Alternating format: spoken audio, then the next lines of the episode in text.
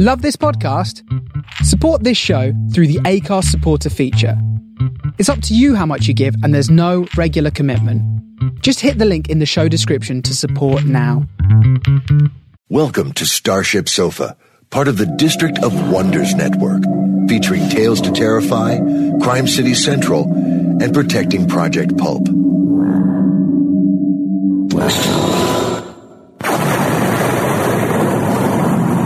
Everyone has a story in the District of Wonders. Come and find yours.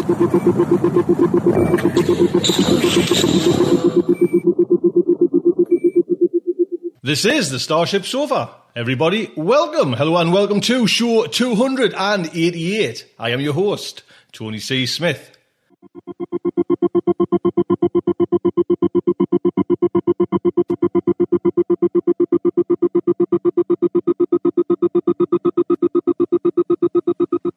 Hello, everyone. I hope everyone is fine and dandy. 288, ever closer to 300, show 300. Wow. And actually, if you add on those 102 other ones, there you go. So I hope everyone, like I say, everyone's fine and dandy. Coffee's a little bit strong today, so bear with us. A little bit.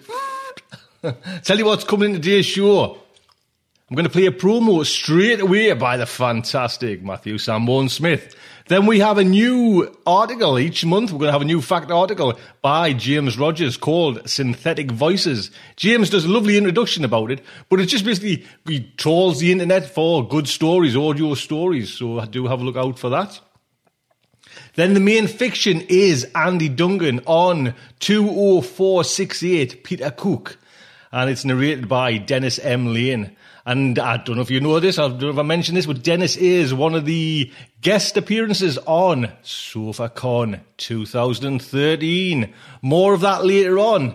But I think there's only one man can kick off show 288, Mr. Matthew Sanborn Smith. Hello, you magnificent rascals. This is the everlicious Matthew Sanborn Smith asking Is your life missing the vitamins, minerals, and not to mention the essential roughage that a daily dose of mango would supply? Are you prepared to receive mango into your life but have no idea from which direction it might be coming? Well, my friends, grab the nearest set of safety rails, grit your teeth, and brace yourself for Mucho Mango Mayo. It's 31 brand new episodes of somebody's favorite podcast, Beware the Hairy Mango, all crammed uncomfortably into the merry, merry month of May. By the end of it all, you may have overdosed on its sweet and stringy flesh. You may never want to smell another piece of tropical produce again, but for those first couple of weeks, it will be pure heaven, I assure you. So join me and bloat yourself silly on far too much of a great thing. We'll get sick together and reminisce about the hangover for years to come. Dude, I listened to so much that one time. Podcast was like coming out of my nose. Good times. That's Mucho Mango Mayo at the home of the hirsute fruit, bewarethehairymango.com. Let the mango in and see how long you're able to keep the mango from coming back out. See, now I'll put a link on. I ordered the same coffee Matt drinks, and like I say, it just makes us. Matt, man. Matt, honestly, no joking aside there, thank you so much. Everyone, go over to Matt's site, please. Start getting a little bit of fun. He repackages it in a nice little tiny three minute section of fun. so first up, we're going to kick off with James Rogers' new little fact article called Synthetic Voices. Now, Jimmy's been doing this a kind of while in his own site, but he kind of came over to us and says, you know, any chance we can kind of put it on there? And it's a great idea. Like I say, James is doing kind of all legwork there, just going around, listening to all the kind of fantastic stories that other podcasts and, you know, Starship Sofa as well is doing. So I thought it'd be nice to kind of just, you know, slot it in into Starship Sofa's the ideal vessel, just to, you know, uh, bolt on something like this. So, James, sir. Captain Tony, permission to come aboard? Okay then, let me start her up.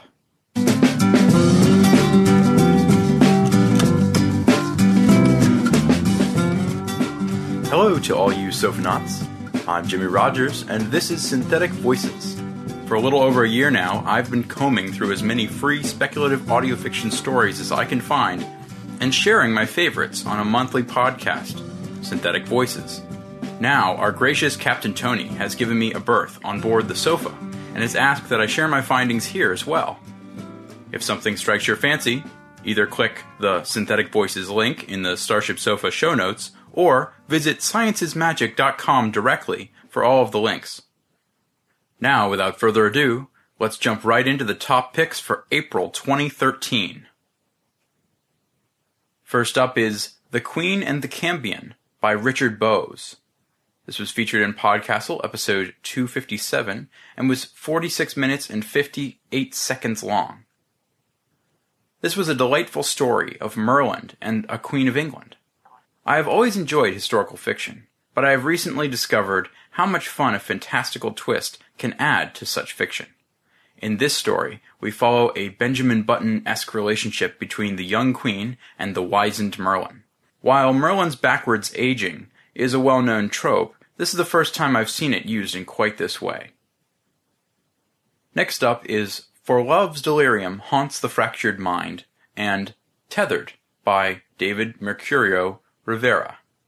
This was featured in Starship Sofa episodes 286 and 287 respectively, and they were 45 minutes and an hour respectively. These two stories kept me thinking about them long after they finished, always a good sign. The story, For Love's Delirium Haunts the Fractured Mind, sets up the world in which both stories take place. We see an alien people that is not only foreign to our biology and our customs, but that grows even more bizarre as they come into contact with us. Not giving away the clever idea behind the aliens, suffice it to say that the story invokes questions of class, morality, and self-delusion. Tethered, a somewhat more relatable tale, focuses on the more close relationship between one of the young female aliens and a human girl. This story not only shares more about the aliens' physiology, but also lets us into their psychology and how they might choose to interact with foreigners. Overall, these two stories kept me engaged throughout and ended with sufficient power. The next story on my list is Making My Entrance Again with My Usual Flair by Ken Scholes. This was featured in Escape Pod episode 391 and was about 30 minutes. Need a bit of light-hearted fun in your podcast lineup? Well, look no further than this road trip story starring an underweight clown and a strange monkey in a box. This farce has a witty yet deadpan humor that made me laugh out loud repeatedly throughout the story. There is a bit of gratuitous sexual humor mixed in, but I believe the thoughtful listener will find it only enhances the story's bizarre sensibility. Next is Deep Blood Kettle by Hugh Howey. This was featured in Lightspeed magazine's April issue and was 18 minutes long. I have to admit that this story did not stay with me as others I mention on here do. In fact, Deep Blood Kettle revved up, did its thing, and then left me with a sense of futility and emptiness. Then again, bucking the recent trend of post-apocalypse stories, this is an apocalypse-only story, plain and simple. I found the perspective of the narrator, a rifle-toting country boy, engaging, and I think it might be a nice story to listen to as you rock on your porch with a tall glass of lemonade, or maybe a flask of whiskey. The next story on my list is The Exchange Officers by Brad Torgersen. It was featured in Starship Sofa, episode 285, and was 40 minutes long. One genre of SF I've always had a hard time connecting with is military SF. This isn't to say that I don't like it, but I often find the grit and determination a little too forthcoming from the protagonists. Either that, or they are portrayed as spineless weasels. This is why I was pleasantly surprised by the exchange officers, as I greatly enjoyed both the military aspects and the characters involved. In this one, we meet two military officers used to flying remote aircraft such as UAV drones. In their new role, they are assigned to play human puppeteers to humanoid robots working up in space. When an unexpected attack occurs, the action picks up quickly and doesn't stop until nearly the end of the story. My final top pick this month is Melt With You by Emily C. Skaftun. It was featured in Clarkesworld magazine's April issue and was about 25 minutes. Normally I think of Clarkesworld for their grandiose literary fiction, but this story could easily fit into the weird section of the Drabblecast. Maybe Clarkesworld's April silliness, which I'll feature later, prompted them to choose this post-apocalyptic story about anthropomorphic lawn decorations. If that description hasn't grabbed your attention yet, Nothing will, but I will add that I appreciated both the on the fly metaphysics and the sheer determination of our protagonist, a plastic lawn flamingo. Our first feature section this month is three clever young adult tales, which were featured on Cast of Wonders. The first is The Field Trip by Alex Shvartsman, which was on Cast of Wonders episode 75, about 16 minutes long. Reminiscent of a Golden Age story, this tale of alien kids on a field trip will have you guessing where, why, and when until the end. Or maybe you'll figure it out before the big reveal. The next story is Dragonomics by Lance Schonberg. This was also in Cast of Wonders, episode 76, and was about 27 minutes long. This is the kind of clever story I'd like to read to my kids someday. It's approachable for a young audience, but there is no condescension. And the plot? A mysterious man wants to match wits and business models with a dragon. The last featured story is The Long Cut by Tom Howard. It was featured in Cast of Wonders, episode 77, and is about 13 minutes long. First of all, I love the anecdotal intro by podcast host Graeme Dunlop, so definitely take a look at that. After that, I hope you'll enjoy the story, especially when you realize just where an unsuspecting family has ended up after getting their directions all wrong. Now for a little April foolishness. Clarkesworld has returned with their annual April 1st joke story. It was Spar, the Bacon Remix, by Kij Johnson. It was in Clarkesworld magazine's April issue and was 14 minutes long. I'm sure a number of you have read or listened to the original Nebula winning Spar by Kij Johnson. That story, while quite worthy, is also incredibly X rated, or at least a solid NC 17. So, as for both an April Fool's joke and a clever auto homage, Kij Johnson allowed them to reprint a version in which all references to sexual acts have been replaced with bacon. It's really quite the listen, especially for bacon lovers. Our final feature section this month is A Witch and a Sorcerer Two Stories of Magic from the Dark Side. The first story is The Suicide Witch by Vylar Kaftan. It was featured in Pseudopod episode 328 and was about 30 minutes long. This story is set in feudal China in the cell of a woman hired to act as the caretaker of suicides. The spirits of those who killed themselves are highly vulnerable to possession by angry ghosts. With a mixture of glue and glass, the suicide witch wards against these spirits, and with a measure of cunning, she seeks to change her situation in life as well. And the final story this month is The Red Priest's Vigil by Dirk Flinthart. It was featured in Podcastle episode 256 and was about 51 minutes long. This story of daring action, dark magic, and religious intrigue should keep you engaged until the end. We follow a red clad priest with magical powers as he seeks to save the soul of his friend. All the while, the Holy Inquisition is hot on his trail. Well, that just about does it for Synthetic Voices this month. Remember to support your favorite audio fiction podcasts, including Starship Sofa, of course, with either one time or monthly subscriptions. All the music used in this episode is distributed under a series of Creative Commons licenses, which you can find on the show notes page at sciencesmagic.com. Thanks for listening, and I'll see you next month. There you go. I'll put a link on so you can go over to James's site. Like you say, all them links what he was talking about are on there. And James, thank you so much for mentioning Starship Sofa shows as well. Fantastic. And it's a nice little lead in, as James mentioned there, Jimmy mentioned there, that, you know, donations. Well, you know, I've got to come clean there and we've got to kind of get on this bandwagon again about donations and, like say, keeping this girl going. I mean, that's the most important thing. But first of all, I just want to honestly thank everybody that's kind of jumped on and signed up to the monthly donations. It has been fantastic. You know, thank you so much. And I mean, there's probably not many people come along new who don't know about, you know, we're kind of trying to rally around and get some donations going. But a few weeks ago, if, you know, we kind of smacked into a, wall with funds. And it's, it's, I think it's probably, you know, when I look at it, it's probably me you know, blase kind of, you know, just putting out the show and not taking any consequences, that uh, just dipping into the family funds there. And then it just, you know, like I say, we had to sit down and we came to that agreement that this wasn't going to go on. And like I say, if it wasn't for, you know, people who, you know, listen to the sofa and donate to the sofa, that's, it just, we probably would have crashed and burned, to be quite honest. And that's, you know, the, I think the, the, the thing with me was it was just like, gut wrenching because yes, it was my little baby, and I certainly didn't want to go down that route.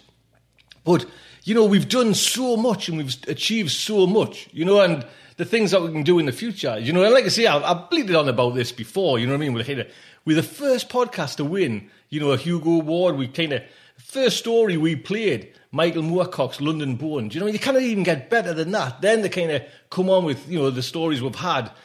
It's just been fantastic. And to throw all that away, you know, and we've been going six bloody year. Do you know what I mean? It's um, it's quite a feat. That probably even longer, to be quite honest. Do you know what I mean? It's it's um, it would have been such a shame. And you know what? I, I, I kind this is what I love though because people get it. Do you know what I mean? When I kind of I mentioned, you know, we were up against the wall and it wasn't looking very good.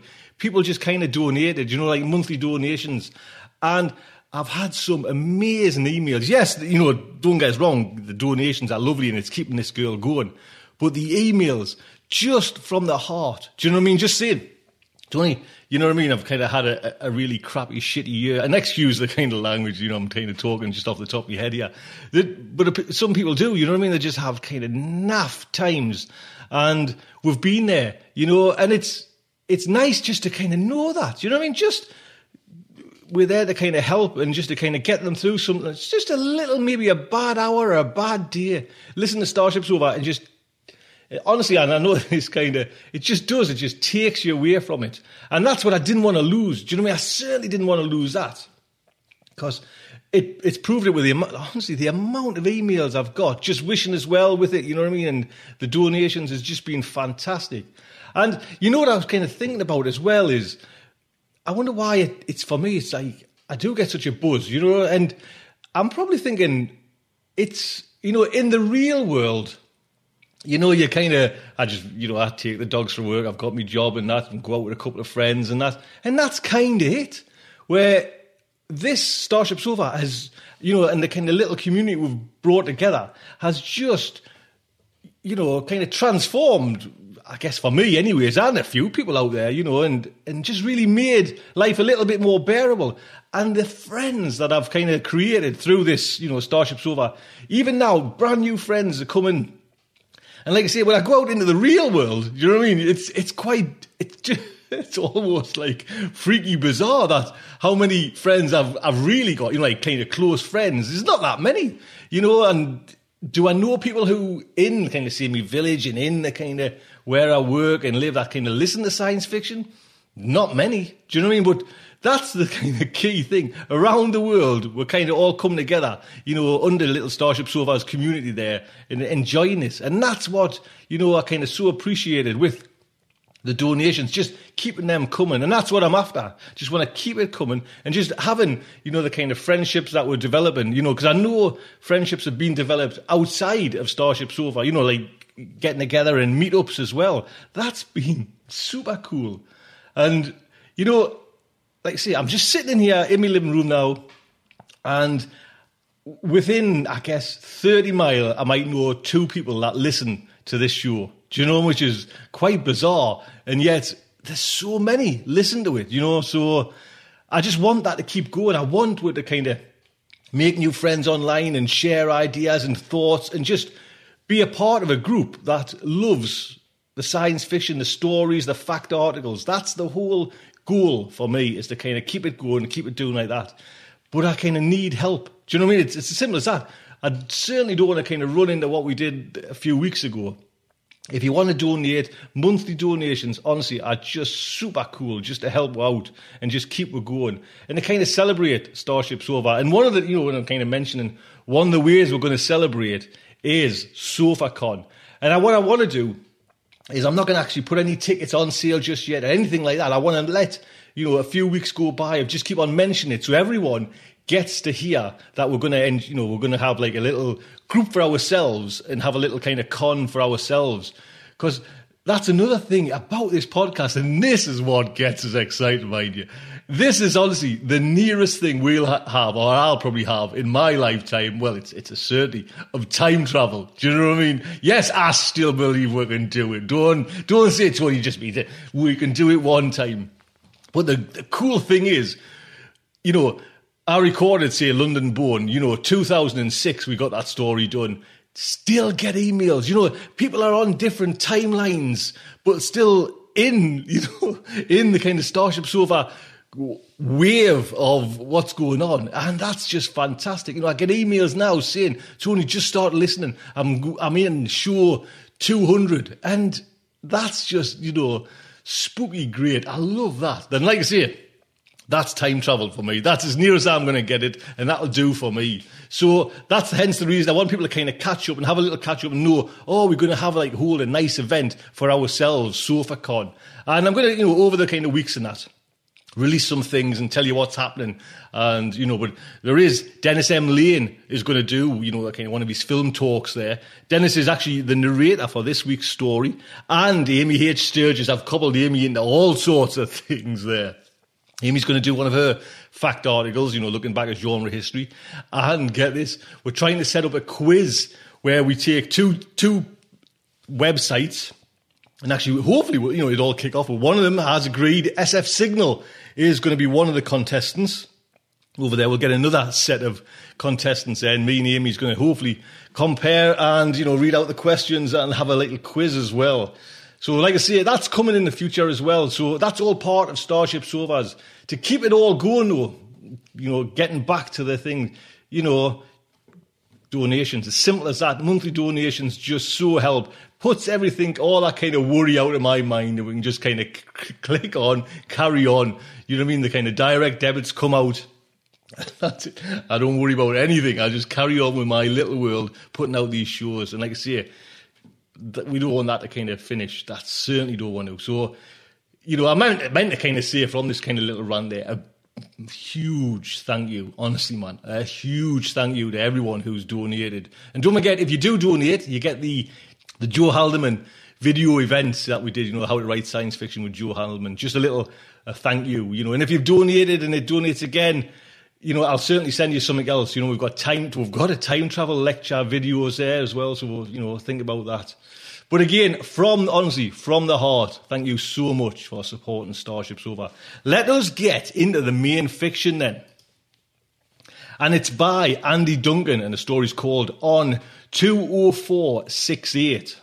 Now, Wikipedia says of Mr. And I can like say, remember when I first kicked off into science fiction and discovering science fiction, Andy was belting out some cracking stories. Born in, in 1964, is the award winning American science fiction and fantasy writer whose work frequently deals with US Southern themes. He was born in Batesburg, South Carolina. He's appeared in, or his fiction's appeared in a number of venues, including Asimov's science fiction, Realms of Fantasy, Weird Tales, sci fiction, and has actually been on Escape Pod as well.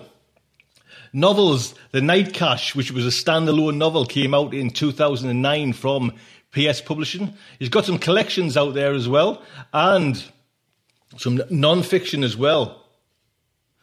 He was, or he's won the Theodore Sturgeon Award and he's won two World Fantasy Awards and he's been nominated for a Hugo, Nebula and Shirley Jackson Award. The Night Cache was nominated in the Best Novella category for the 2010 World Fantasy Award.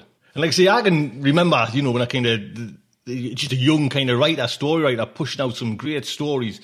What I can look on, I think it's the Internet Science Fiction Database, says 1996 was his first short story, Liza and the Crazy Watermen. And that was actually produced by, or came out in Starlight One. Now, I'm sure I can remember that. 1996, which was edited by Patrick Nielsen Hayden. And actually, this story, you know, all the way, of, that was 1996. 2012, on 20468, Peter Cook, which we're going to play there now, that was edited by Tor, which is Patrick Nielsen Hayden came out in Tor.com on April 11th, 2012. So stories in between there. Please check out Andy Duncan's work. I'll put a little link on to his site so you can pop over there and say hello. And like say, it's narrated by Dennis M. Lane. Dennis is like, don't harp on again, but SofaCon 2013, be there for us. But give you a little bio on Dennis. Over the years, Dennis has narrated stories for Starship Sofa and Tales to Terrify, along with producing audio versions of his own poetry and stories. He's now set himself up as a freelance voice actor uh, under the name of Dramatic Voice Productions. If you would like to use Dennis or his work, visit dramaticvoice.biz. And like I say, I've got some promo work off, of, uh, promo pictures and everything of Dennis for SofaCon. And you know what? Dennis has got this kind of lovely, you know, Dennis. He's probably thinking, oh, Tony, don't even go there. Don't go there, Tony. But Dennis has got this. Dennis has got this like lovely voice, you know, like nice almost quaint English voice, you know, very gentle, very. And then you see the pictures of Dennis. Do you know what I mean? Long flowing grey hair, tattooed to hell and back there. Dennis, you're a star. I wish I could just give you a big bear hug. So, and this is a fine narration as well. So the Starship Sofa is very proud to present. On 20468 Peter Cook by Andy Duncan. Alone in the black void, the ship thrust forward, then pivoted as it slowed to a stop. Motionless, it awaited the next flyby, the next ship killer, the next opportunity. Shoulders aching, eyes watering from hours of vigilance, the pilot enjoyed a two-second respite. He cracked his knuckles and popped another Pontefract cake. Then he drew a licorice-sweetened breath. The biggest asteroid yet had entered his vector display, approaching on the x-axis. Its trajectory would cross in front of his ship, directly in the line of fire. His trigger fingers tensed. He blinked and licked his lips, leaned forward. But there, gliding into view from above, a hostile saucer, one of the big ones, firing blindly, unpredictably. In moments, it would be upon him. Tea's up, George. Risk selected, the pilot fired on the Phocian cruiser. A direct hit. The enemy craft became a brief, small starfield, each brilliant point winking out in an instant. As the ion cannon reloaded, the pilot swerved to face the oncoming minor planet gone rogue. He fired, but too soon. The strike, glancing off the oncoming rock, set it to spinning. Deadly fragments hurtled directly at him. George, tea's up. Half a moment, Stanley, said the pilot. Be there in a moment. Oh, bother. George's tiny, triangular, two-dimensional craft, hit amidships by a glowing zigzag outline suggesting a rock, had become its own miniature starfield. The screen froze, and Game Over appeared in the reflection of George's long, impassive face just above the red message light in the corner that winked urgent. Oh, bad luck, George, said Stanley, his rumpled cherub's countenance a veritable cartoon of sympathy. No, Stanley. Shed no tears for me. Eight million points and change. An honourable outcome. The best this month. Ah, oh, thank you. He accepted the flask of tea, crimped the straw to release a single mouthful of Lady Grey. Perfect, as always, Stanley. You're really too good to me, you know. Not at all, George. Funny thing about that antique computer game of yours. How do you mean, Stanley?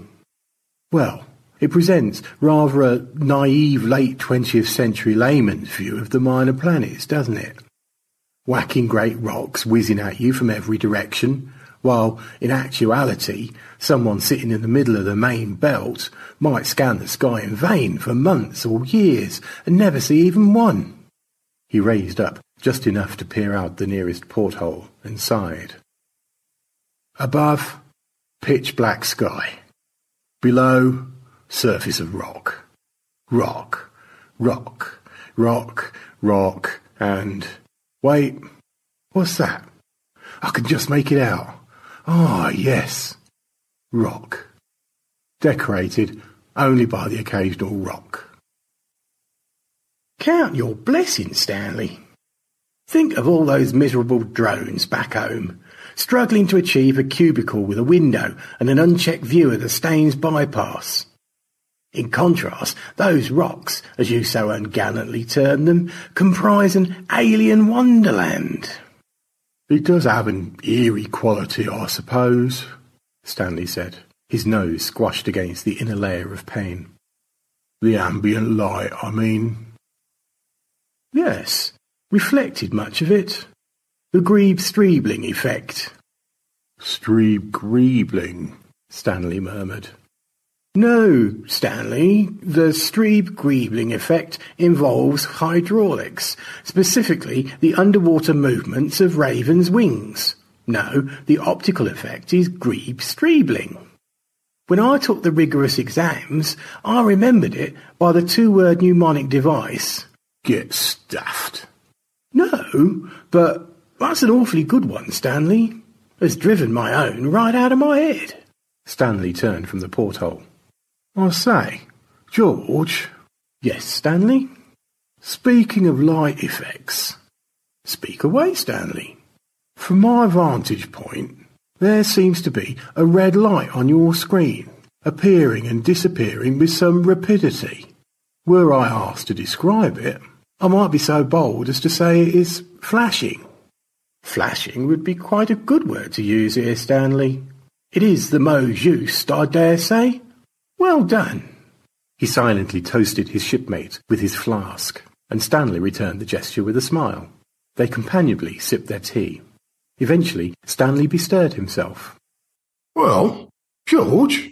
Well, what, Stanley? Are you going to answer it? George shook his head in fond indulgence. It's very generous of you, Stanley, to give me the opportunity, but there's simply no need. The mot juste can have no answer. There's no topping it, you see. By definition, it's the last word on the subject. Now, that's one in your column, Stanley, and no mistake. I meant the uh, urgent message. What? This flashing thing? My God. Are you on about that again? Rather a well-trodden path already, don't you think? Stanley, how long have we crewed the St. Beryl together? Uh, well, let's see, George. I was never fast at maths. What is today's date? According to your well-thumbed and heavily annotated page 3 girl's calendar, it is the 13th of June.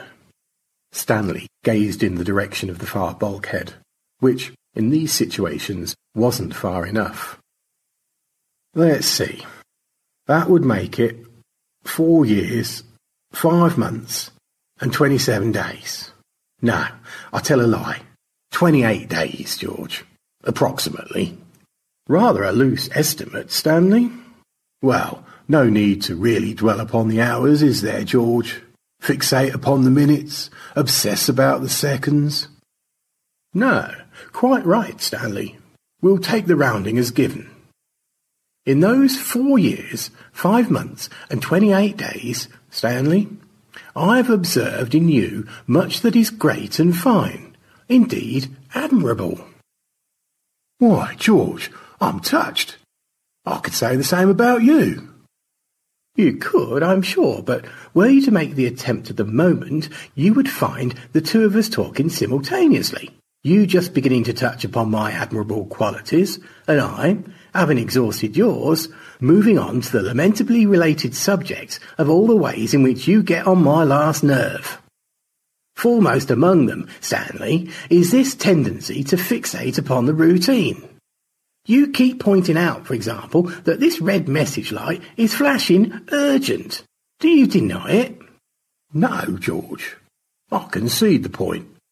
I have mentioned it more than once. And do you deny that we have seen such a message before? I do not, George. And do you concede further that were I to call up this message, read this message, worse yet, act on it, worst of all, reply to it, this would have the fatal effect of encouragement? Give those sods on Syrtis Major the notion that they can bung blinking red message lights at me whenever they please? Time on your hands, lads.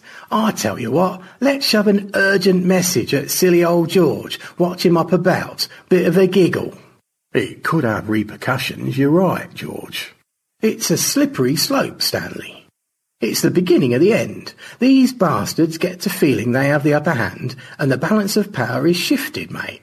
Inexorably and irretrievably in their favour. But, George, isn't it already tilted in their favour? Just a bit. I don't follow. Well, we are employees of Transspace Enterprises, are we not? We are. And thus, we have been living these past four odd years, some of them very odd years indeed, in a TSE gravity tug. We have. Surrounded by the TSE logo on every panel of these living quarters, on the chests of our jumpsuits and the soles of our shoes, on every piece of equipment from the ion drives to our tea things. More tea, George? Yes, please, Stanley. And regarding our surroundings, yes, we are. Dependent on TSE suppliers and converters for all RT. Here you go, George. Tar. All our food and drink, all our water, indeed, the very air that we breathe. I await the relevance of this litany, Stanley. All I'm proposing, George, is that, given the circumstances, mightn't we concede our otherwise dominant position vis-à-vis Transspace Enterprises, our otherwise mm, iron grip on power, long enough to, say, occasionally read TSE's email? Might we have that much uh, largesse? Stanley, I see you now coolly, and I see you whole. Bloody wage slave, that's what you are. Oh, now, I don't think. No, you don't, Stanley, and that's precisely the problem. I receive a message from the Home Office. Your knee-jerk response is that I should read it. Where's the creativity, I ask you? Where is the precious flickering flame of the individual spirit? Bloody snuffed, that's what it is. I offer you an eternal flame, and you hand me a damp box of Swan Vestas. Here, George, I've got an idea. I should love to believe that, Stanley. I once cherished just such an ambition for you. Why don't I read the message? You read it? Yeah. Here now, Stanley. That is a thought. Makes a change. Indeed it does.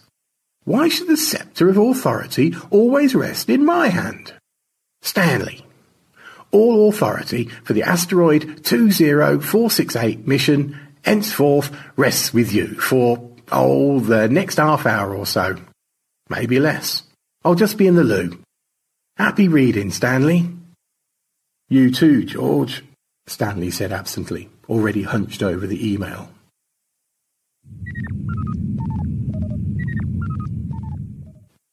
George bounded back into the module in good spirits. He had to clutch a handhold to prevent bumping his head on the ceiling. Stanley, I've remembered that two-word mnemonic. Stanley said nothing. He was calculating. The one that enabled me, during my rigorous exams, to recall the Grebe-Streebling effect. Strebe-Greebling, Stanley murmured. It was George Spigot, Stanley. My own name. Funny I should forget it. Well, I don't mean to say I forgot my own name. Don't make a habit of that sort of thing, not since university days. And I do wonder what Daphne Meacham is doing at this moment. What I mean is, I forgot that particular use of my own name. An interesting window, eh, Stanley, into the dark regions of the mind. Stanley said nothing, but continued jabbing numeric keys. George sighed and folded his lanky frame into a couch, cinching the straps tighter than necessary. All right, old clever drawers, out with it. What are you ferreting away at? I'm checking the figures. What figures? Course correction. Oh my God, George said. That's what the email was about, Stanley said. We've been pushing 20468, our own alien wonderland, into just the right keyhole to smack Earth on the return swing, Staines bypass and all. But we're using exactly the calculus Syrtis Major sent six months ago. We checked it for two bloody weeks. Yes, but they've recalculated. So it's to do over again, Stanley said. I bloody well wish they'd bloody well make up their bloody minds, George said. No, no, Stanley said. Be fair, after all, Syrtis Major is modelling a multifold set of inelastic collisions between homogeneous spheres. Once the orbit of a main belt minor goes unstable, you have to take into account accelerated elements, special relativistic conditions. The numbers get the collywobbles. It's a load of old tosh, George said. Exactly. We may have to correct who knows how many times the next two years. Better than accidentally shoving a four kilometre rock straight up Earth's arsehole. We should point it at bloody Syrtis Major, George said. I guess this is the story of our next two weeks. He faced the bulkhead. Wake me up when it's over. Now, George. How about some tea? After a pause, George, only partly muffled, replied, Tea would be nice. Well, bring me some too, will you? There's a lad. Christ, George said. This is the worst job I ever had. I doubt it. No, I mean it, George said, sitting up. That's exactly what I told Branson 13 in that Poncy restaurant at Callorn's Dome. What? The TSE oligarch? You never did. I bloody did, mate. Said it loud and clear, I did. Branson, I said, my name is George Spigot, commander of your gravity tug, St. Beryl, and I can say without hesitation that it's the worst job I ever had. What did she say? Well, she didn't hear me, did she? I mean, she was on the other side of the room, with all her friends. I was stuck in the serving line, waiting for some dry slaw. I hate a soupy slaw. But after I was done eating, my fists clenched, my arguments marshalled, my loins girded to their utmost, I walked straight up to her table.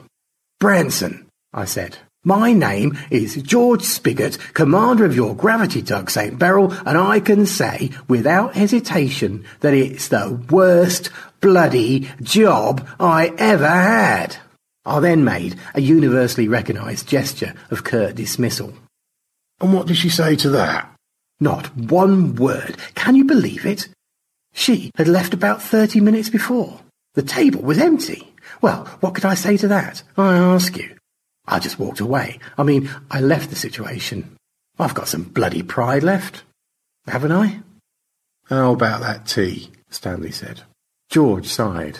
Right, he said, unstrapping himself. Lemon? Lovely, Stanley said. And some of those chocolate digestives, please. At that moment came a distant thunk, a sound remarkably like that of a rock bouncing off an exterior several thicknesses of bulkhead away, and all the lights went off. The only illumination left was an eerie glow through the porthole cast by the reflective surface of 20468 a manifestation of the Grebe Streebling Streeb Griebling effect.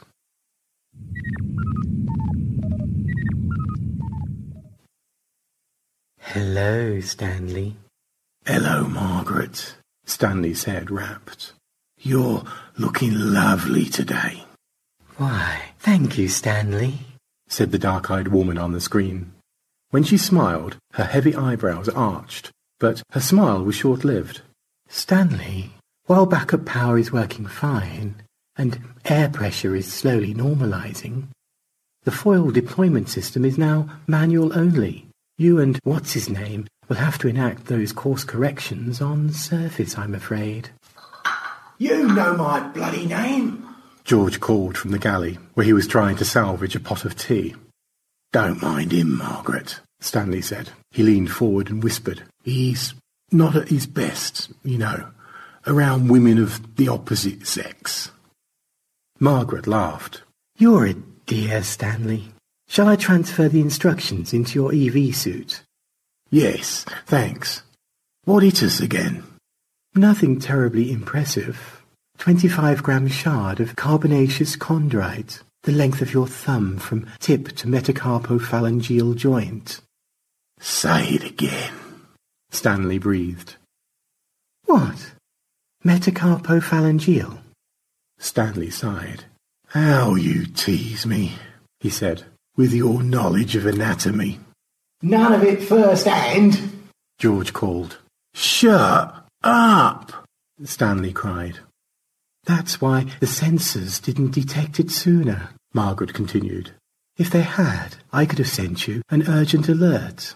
Yeah, well, Stanley murmured, glancing towards the galley.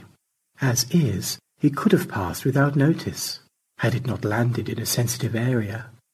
God's aim is getting better, Stanley said. Margaret laughed. Stanley, you're incorrigible, she said, fluttering her eyelashes. From the galley came a muttered oath and a clatter. That's what. Oh. Must run, Stanley. Let me know how I can help. Thank you, Margaret, Stanley said. He opened his mouth to add something else. He knew not what, but Margaret's face had vanished, replaced by the omnipresent TSE logo. Stanley gaped at it, struggling with his emotions. You'll never get anywhere with that one, Stanley, said George, suddenly at Stanley's elbow. Jesus! Stanley cried, grabbing handholds to keep his start from propelling him across the module. I thought you were over there. Oh, I'm never far away, Stanley. Where would I go? You realise, I hope, that Margaret only replays and augments the stimuli to which you responded positively in previous encounters. She's like your delayed image in a mirror. You're besotted with yourself, you dreadful old Narcissus. After all, our corporate masters, in their infinite wisdom and mercy, would scarcely waste top-flight AI on gravity tugs. Don't talk about her like that, Stanley said. Oh, don't get me wrong, Stanley. Margaret's a sweet woman. Sweet, charming, shy, mysterious woman.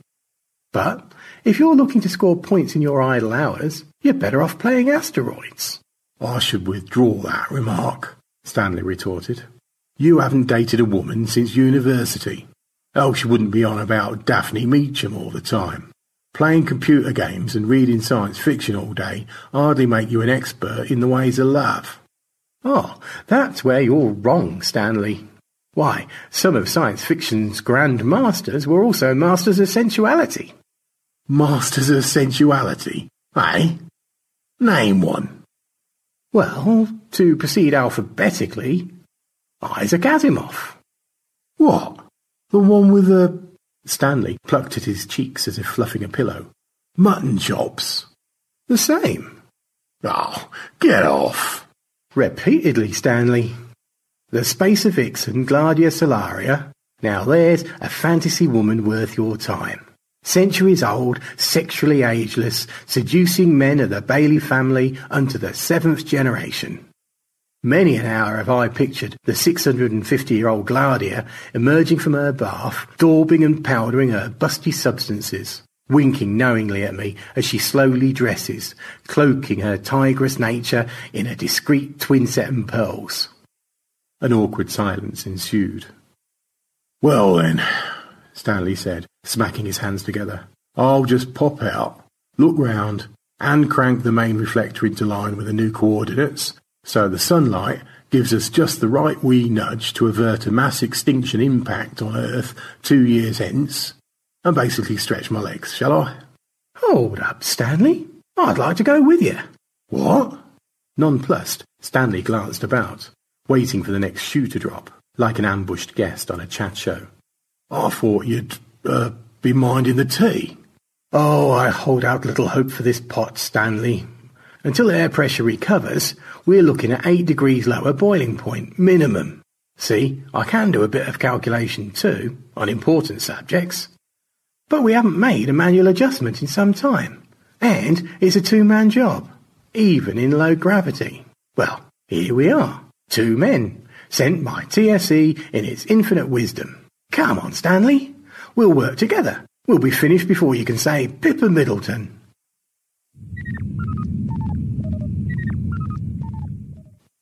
From Earth's perspective, Minor Planet 20468, a carbonaceous chondrite potato 4.25 kilometers in diameter, had an absolute magnitude, H, of 14.9, before the St. Beryl landed on it and began mucking about.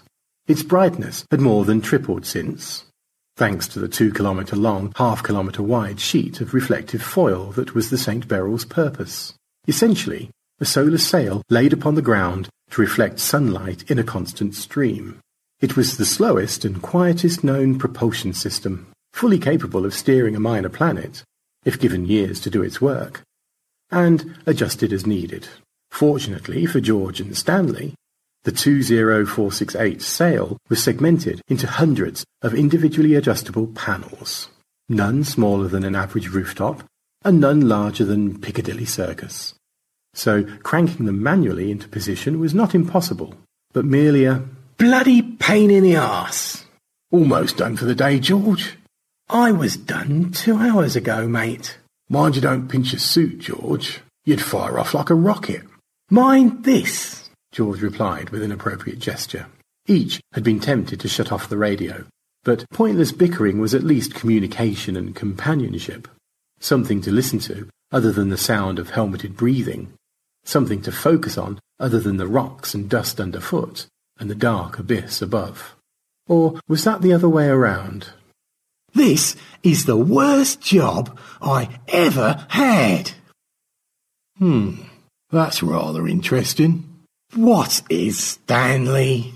That rock over there. George looked about. Which one? Well, do you see that rather dun-coloured lumpish one with the dents in it? What? Next to that largish hedgehog-shaped burnt almond one with the ochre accents? No, I mean the medium-sized boulderish one with the russet spots. Oh, you mean the one that looks like your Aunt Dolly? Only, now that I think about it, George, when I close my right eye, it's more like Uncle Bert. And then, when I close my left, it's more like Aunt Dolly. What? With both eyes closed? No, I meant when I reopen my right eye and then close my left. Ah, gave me a bit of a turn, that did. I thought, if you see her with your eyes closed, Aunt Dolly must have made quite a set of impressions in the wet clay of your adolescent mind. quite a set, yeah. Still, it's a fine demonstration of pareidolia, Stanley, the human tendency to see order, especially human features or voices, in random stimuli. Like the old man in the moon, George. Yes, Stanley. And the face on Mars. The shoulders on Juno, the phallus on Phobos. The great bum on Ceres. Since divided, Stanley, on closer observation, into the greater and lesser bums. The march of knowledge is a wonderful thing. Weren't there a torso and some legs somewhere, George? At least two legs, Stanley. We were mad for extraterrestrial body parts in the early days of exploration. And it does relieve the sameness of the landscape. Do you know, George, the first year we were here, after looking about a bit, I decided to list all the words that meant basically brown, then look them up to learn the fine nuances of their meaning. Do you know how the OED defines dun? Like the hair of the ass and mouse. Many a happy hour, Stanley, have I spent at the Ass and Mouse. It's a pub in Chiswick, just down from the Merry Fiddlers. Is that really true, George? It's not a million miles from the truth, Stanley. Well, you've got rather fonder associations with the phrase than I, because now, as I gaze about this sere and unforgiving landscape, I soon find myself thinking, ass and mouse, ass and mouse, ass and mouse, and then I have to look away, don't I? For that way lies madness. It's the rut you've got in Stanley, not the phrase per se. Why, when I was at university, Londoners from all walks of life sought refreshment and companionship beneath the sign of the Ass and Mouse. Funny that at the height of its popularity, on the very eve of my graduation, it closed its doors. Did it, George? Yes, and reopened them at the start of business the next day. Say, George. Yes, Stanley? Speaking of a million miles, uh, what I mean is, may I speak frankly to you? Of course, Stanley. It has come to my attention, George, that we recently seem to have drifted apart. That's probably my fault, Stanley. I've been a bit cross, what with the tea and the asteroids and all. And I'm not of the warmest nature in the first place. I do not refer to our emotional relationship, George. You don't? No. I refer to the fact that in the past few minutes of conversation, you, who were standing rather nearby vis-a-vis me, on the surface of 20468, now seem to have drifted somewhat far away, on both x and y axes. Ah, I see what you mean. So that when I look at you, I have to look a surprising distance downward and squint against the reflected glare of the solar panels beside you. Yes, whereas when I look at you, I have to crane my neck a bit, and you're something of a dwindling doll-sized figure against the blackness of the void. Moreover, you seem to be spinning. Funnily enough, Stanley, so are you, along with the rest of the minor planet you're standing on. Stanley, Yes, George? I fear I may be in the process of becoming something of a minor planet myself. Now don't panic, George. Remember your thrusters. Your Simcoe thrusters, George. Can you reach them? George!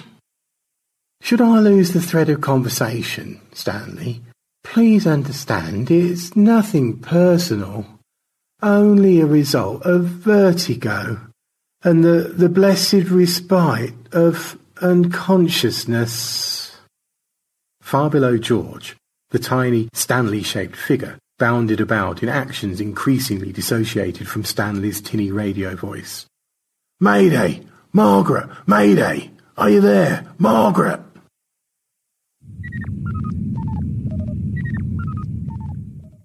Welcome back, George, said Stanley. Yes, George. Good to have you, said Margaret's on-screen avatar, wearing a bit of glitter on her eyelids this time. Thank you.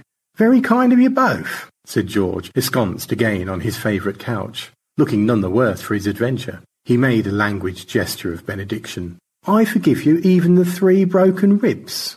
Well, you were lights out, George, Stanley said.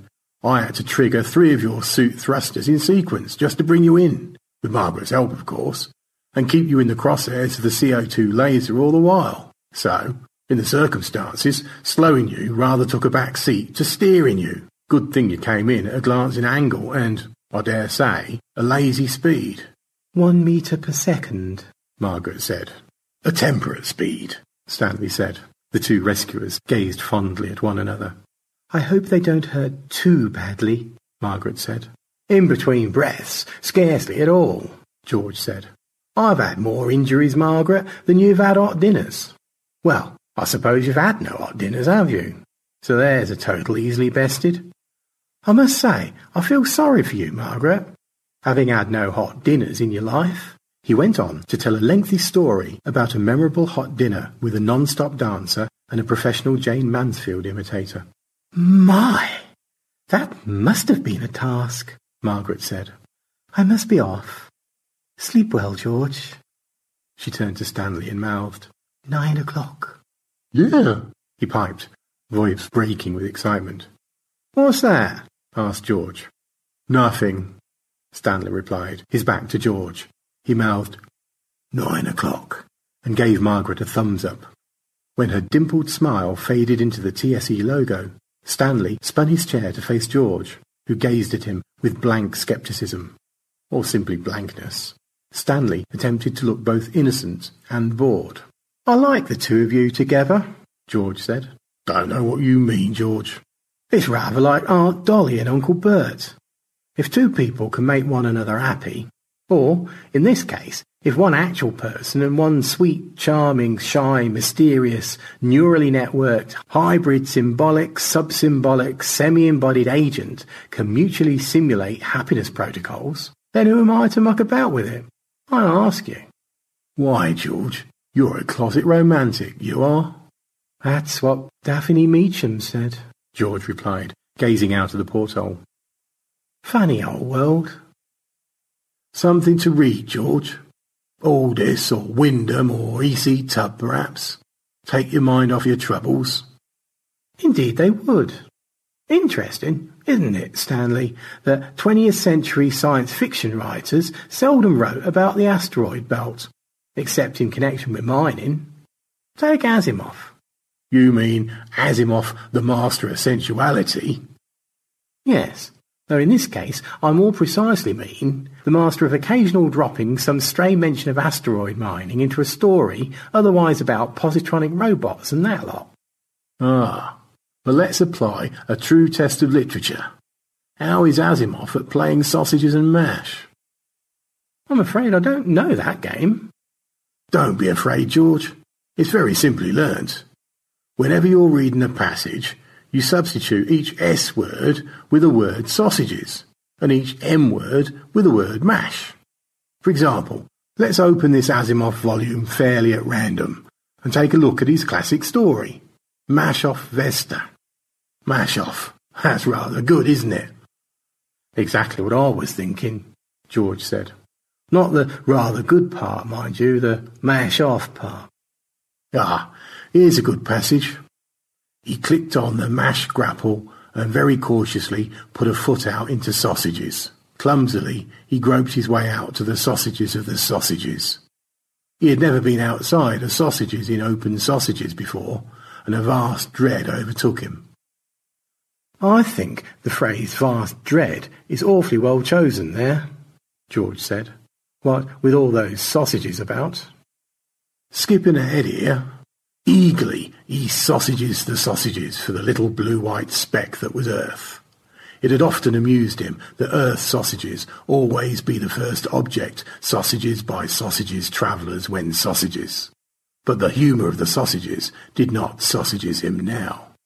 I can identify, George said. When you've made the close lifelong examination I have, George, you'll find that very few authors favour both sausages and mash. One large cohort of authors cleaves notably unto the mash. Proust comes to mash, or mind, that is. Proust, exactly, or Kant. Whereas Asimov, judging from these passages, seems to be firmly in the grip of sausages. Or vice versa, yet the point I groped for, Stanley, if we can beat our boats back that far upstream, is that the early sausages fiction writers, when writing about our quadrant of sausages, could envision it only as sausages of mash resources, and otherwise cared about asteroids only when they entered the Earth's atmosphere and became mash. Oh, bother! Catching, isn't it? George popped a Pontefract cake. At any rate, our job among the asteroids was rarely envisioned. I wonder why, George. You may include yourself in the ranks of those who wander, Stanley, but it's crystal clear to me. I mean, it's bloody boring, isn't it? Asteroid mining? There's a good, robust, two-handed, red-blooded fictional theme, rife with colour and incident, ripping resources steaming from the guts of the universe. But here we are, doing nothing but peacefully averting violence, mucking about with reflective sheets. Two weeks on, move it an inch. Three weeks on, red letter day, move it another half inch. Two weeks on, hello, bit of a crinkle in that sheet, best to smooth it out. I mean, it's not enough to keep the mind alive, is it? But for us, George, it's a bit late in life, you see, to turn to anything else. Oh, I'm not knocking the job for a moment, Stanley. We've got it made, you and me. I agree, George. It's a short life, but a merry one. All I'm saying is, when one looks at it from the point of view of audience, one does not immediately discern the full dramatic potential of reflective sheet adjustment. I ask you, Stanley, who would read a story on that? Tea's up, George. For Peter Cook, Dudley Moore, and Eleanor Bron.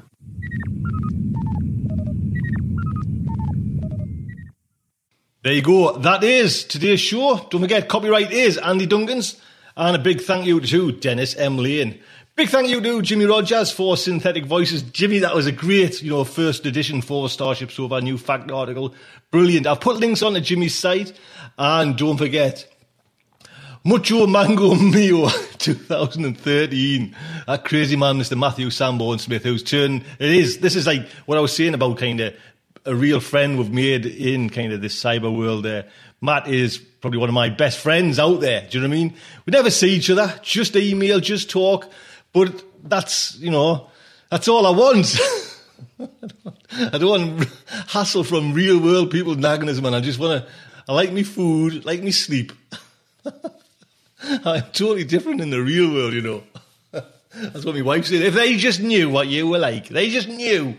So that is today's show. I do hope you've enjoyed it. I do hope you'll think about, you know, donating, you know, to the Starship Sofa. I've been doing this for 2006. Come on, someone else's turn to get to the bar. That was a joke from last week, by the way. Until next week, just like to say, good night from me.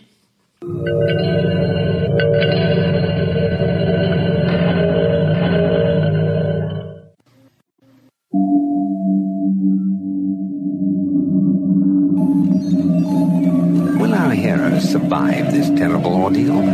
Can they win through with their integrity unscathed? Can they escape without completely compromising their honor and artistic judgment? Tune in next week for the next exciting installment of Starship Sofa. Evacuation procedure initiated.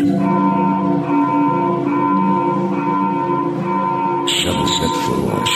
Airlock will be opened in three, two, This presentation has been brought to you by the District of Wonders Network, dedicated to podcasting the finest genre fiction. You can learn more about the District of Wonders and their many literary productions at their website, www.districtofwonders.com. Thank you for listening.